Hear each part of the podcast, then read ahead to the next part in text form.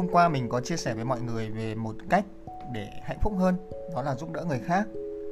Tuy nhiên giúp đỡ cũng phải có chừng mực mà thôi. Có những người giúp đỡ người khác nhưng không khiến họ hạnh phúc hơn mà lại khiến cho họ đau khổ hơn. Khi mà bạn giúp đỡ người khác ấy, thì bạn cần tránh cái việc là làm cho người ta phụ thuộc hoặc là dựa dẫm vào mình. Tức là mỗi khi người ta có một cái vấn đề gì đó người ta lại tìm tới mình chứ người ta không có cái năng lực để tự giải quyết vấn đề đó. Đây là một cái điểm cũng rất cần được lưu ý ở những người làm cái nghề giúp đỡ hoặc là những cái người mà thích đi giúp đỡ người khác. Tại vì thật ra bản thân mỗi người chúng ta thì chúng ta sẽ thích cái cảm giác mà mình có ích ấy. Tức là mình uh, giúp được người khác mình đưa ra được một cái giải pháp và người ta nghe theo mình người ta làm theo mình thật ra thì khi mà mình làm hướng nghiệp ấy mình chia sẻ với mọi người mình làm công việc tư vấn hướng nghiệp tức là công việc giúp đỡ cho các bạn tìm được công việc tốt hoặc là định hướng nghề nghiệp uh, tốt hơn. Nhưng mà thường mình gần như tuyệt đối mình không bao giờ mình đưa ra câu trả lời về chuyện các bạn nên làm gì hay không nên làm gì. Mình có thể phân tích cho các bạn thấy bức tranh của việc làm cái này nó tốt làm cái kia nó chưa tốt nhưng mà cái việc ra quyết định ấy, nó phải thuộc về cái người đó.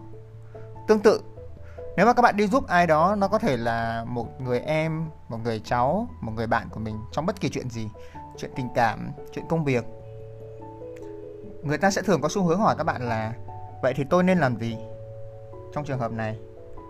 Và cái cách mà giúp tốt nhất là các bạn phân tích cho họ thấy, trong cái trường hợp đó, nếu mà làm như thế thì nó sẽ như thế nào, còn nếu không làm thì nó sẽ như thế nào. Và nếu là bạn thì bạn sẽ làm như thế nào? Và luôn luôn nói rằng đấy là bạn bạn làm như vậy không có nghĩa là cái người mà họ đang cần làm họ phải làm giống như bạn. Tại vì sao? Mỗi người sẽ cần phải chịu trách nhiệm cho chính cái hạnh phúc của chính mình mà. Và mỗi người cần phải tự tìm ra và tự bước đi trên cái con đường hạnh phúc của riêng mình. Ngày nay thì mình thấy có rất là nhiều người đang bắt đầu dấn thân vào cái hành trình giúp đỡ người khác. À, rất là nhiều bạn sau khi mà mình bắt đầu đi làm một vài công việc thì mình sẽ quay sang để mình chia sẻ cho các em sinh viên các bạn học sinh về những cái trải nghiệm của mình trong cuộc sống. Chia sẻ thông qua việc viết lách hoặc chia sẻ thông qua việc uh, trò chuyện.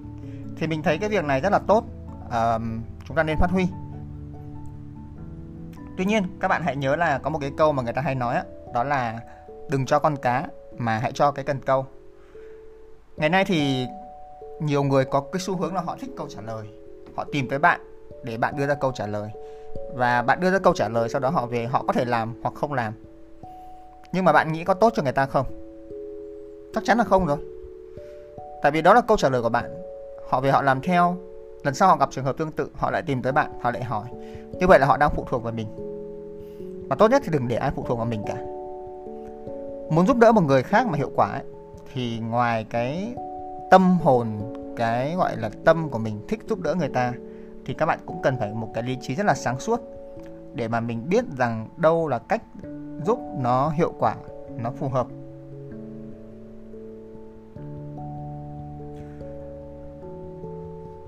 Ngoài ra thì bạn cũng nên đánh giá xem là cái công việc thiện nguyện hoặc công việc tình nguyện hoặc là cái công việc mà bạn đang làm để giúp đỡ người khác đó, nó có phù hợp với cái điểm mạnh của các bạn hay không thông thường ấy thì khi mà chúng ta đi giúp đỡ người khác tức là chúng ta đang làm thêm ngoài giờ à, chúng ta bỏ thêm thời gian để làm những cái việc đó thì mình có một cái quan điểm rằng là chúng ta đã đi làm đã đi học toàn thời gian rồi. Có thể trong quá trình mình học mình làm toàn thời gian mình không vui. Thế thì cái việc mà mình giúp đỡ người khác hãy vui. Và vui bằng cách làm đúng cái thế mạnh làm đúng cái đam mê làm đúng cái mối quan tâm của các bạn cho dù nó không có ra tiền và mỗi người có một cái thế mạnh riêng mỗi người có một cái đam mê riêng không cần nhất thiết phải giúp giống như những người khác ngoài kia.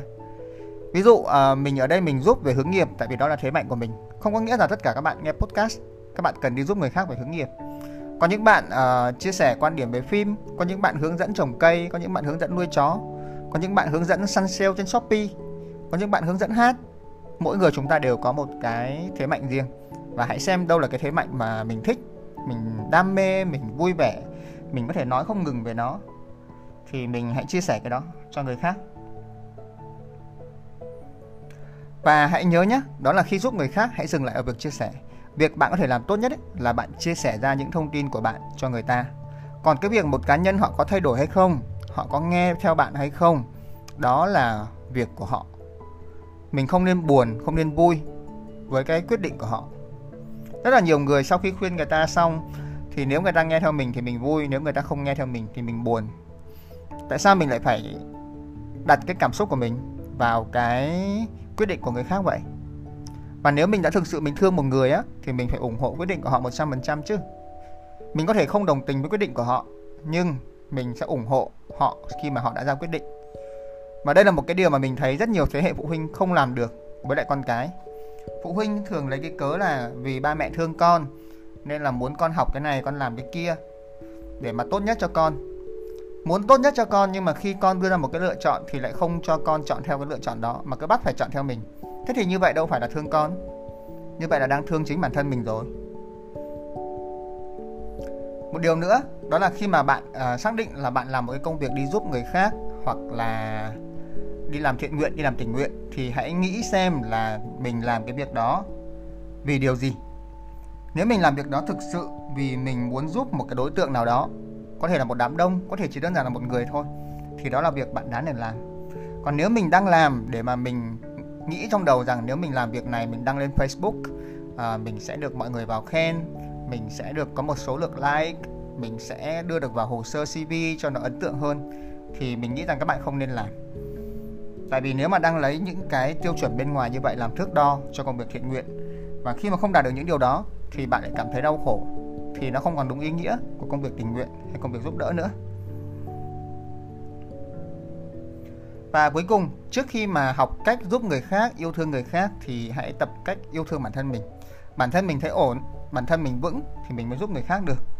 Vậy nên là bạn cần dành nhiều thời gian để lắng nghe uh, cảm xúc của mình này xem mình có hạnh phúc hay không xem mình có bình an hay không lắng nghe xem mà cơ thể của mình hiện tại cơ thể của mình tốt cơ thể của mình chưa tốt. Lắng nghe những cái tâm tư nguyện vọng của chính bản thân mình.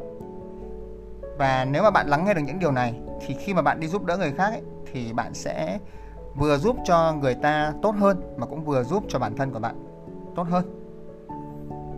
Nói chung một cách ngắn gọn thì vẫn quay lại cái câu chuyện ở số podcast trước. Một trong những cách để bạn hạnh phúc đó là hãy giúp đỡ người khác. Nhưng hãy giúp đỡ đúng cách kẻo cẩn thận, chúng ta lại thành đau khổ hơn khi đi giúp đỡ người khác. Cảm ơn mọi người đã lắng nghe tuần anh podcast ngày hôm nay. Hẹn gặp lại mọi người vào ngày mai nhé.